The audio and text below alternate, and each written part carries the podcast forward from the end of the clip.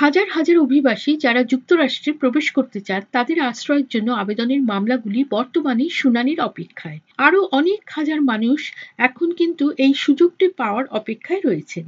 Voice of আমেরিকার সংবাদদাতা সেলিয়া Mendoza জানাচ্ছেন যে এক অত্যন্ত কঠোর এবং শ্রমসাধ্য যাত্রা শেষে বিয়াল্লিশ বছর বয়সী মাইকেল এটিস রিভিয়াস মেক্সিকো পৌঁছেছিলেন। I had a dream that I was going to cross to the US and that I was going to present my case. স্বপ্ন ছিল যে আমি যুক্তরাষ্ট্রে পৌঁছাতে পারব এবং সেখানে গিয়ে আমি রাজনৈতিক কারণে আশ্রয়ের জন্য আবেদনটি উপস্থাপন করতে সক্ষম হব। তিনি বোয়েন সামারিটানো আশ্রয়ে প্রায় দু বছর কাটিয়েছিলেন।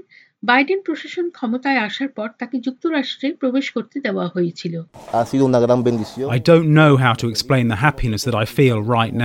আমি জানি না আমি এখন যে সুখ অনুভব করছি তা কীভাবে ব্যাখ্যা করব আমি কীভাবে নিজেকে প্রকাশ করব জানি না জাতিসংঘের শরণার্থী সংস্থা ইউনিসেফ এবং অভিবাসন আন্তর্জাতিক সংস্থার সহায়তায় এই প্রক্রিয়াটি যুক্তরাষ্ট্রের ক্যালিফোর্নিয়া রাজ্যের সানি সেন্ট্রোতে শুরু হয়েছে আইওএম এর আলবার্টো ক্যাবেসাস বলেন In the OIM, we have two roles. Mainly, they're to provide COVID 19 tests with the support of Specialized Mexico, which involves the transfer of people to the United States. আমাদের সংস্থার তরফ থেকে আমাদের দুটি ভূমিকা রয়েছে বিশেষভাবে তৈরি মেক্সিকান পরীক্ষাগারগুলোর সহায়তায় কোভিড নাইন্টিন পরীক্ষার ব্যবস্থা করা এবং একটি প্রায়োগিক ভূমিকা যা মানুষকে যুক্তরাষ্ট্রে স্থানান্তরিত করার সাথে সম্পর্কিত।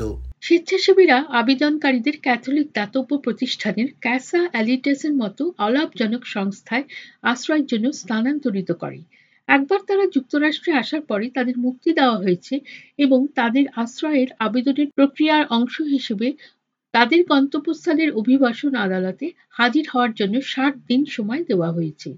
তবে সমস্ত অভিবাসী যারা আজ মেক্সিকোয় আশ্রয় কেন্দ্রে অপেক্ষা করছেন, সবার ভাগ্য কিন্তু এক নয়। এটা ক্রিস্টিয়া মেলেন্ডাসের মতো হাজারো মানুষ আছেন যাদেরকে শিরোনাম বিয়াল্লিশের ধারার অধীনে মেক্সিকো সীমান্তে প্রবেশের অনুমতি দিতে অস্বীকার করা হয়েছে।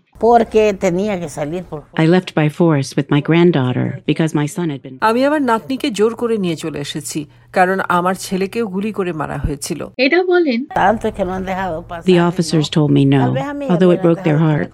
told অফিসাররা আমাকে না বলেছিলেন যদিও তাতে তারা নিজেরাও যথেষ্ট দুঃখিত ছিলেন। তারা আমাকে বলেছিলেন ম্যাডাম মহামারীর কারণে আমরা আপনাকে যেতে দিতে পারব না হোয়াইট হাউসের জাতীয় সুরক্ষা উপদেষ্টা ওয়ান গনজালেস বলেন El manejo es uno en donde estamos usando. We are using the authority that we have under Title 42. আমরা এমপিপি বা মাইগ্রেন্ট প্রোটেকশন প্রোটোকল প্রোগ্রামের অংশ নন এমন মানুষদের দেশ থেকে বহিষ্কার করা হয়েছে নিশ্চিত করতে শিরোনাম ফর্টি টু এর অধীনে থাকা কর্তৃত্বের ব্যবহার করছি আমরা সীমান্তের আরও বেশি সংখ্যক অভিবাসীদের প্রক্রিয়াকরণের জন্য একটি মর্যাদাপূর্ণ এবং আইনি পদ্ধতি প্রয়োগের চেষ্টা করছি এবং সেই পরিপ্রেক্ষিতে এটি করা উচিত বলে মনে করছি। আইনি সাফল্য না পেয়ে এই পরিণত বয়সে এটা কিন্তু আশা করেন যে বাইডেন প্রশাসনের আমলে শীঘ্রই এর কিছু একটা সমাধান হবে। এটা বলেন only God keeps my hopes up. I give all কেবলমাত্র সৃষ্টিকর্তা আমার আশা বজায় রাখতে সাহায্য করবেন কারণ আমি তার ওপর নির্ভর করি এবং তার কাছেই আমি আমার সব সমস্যা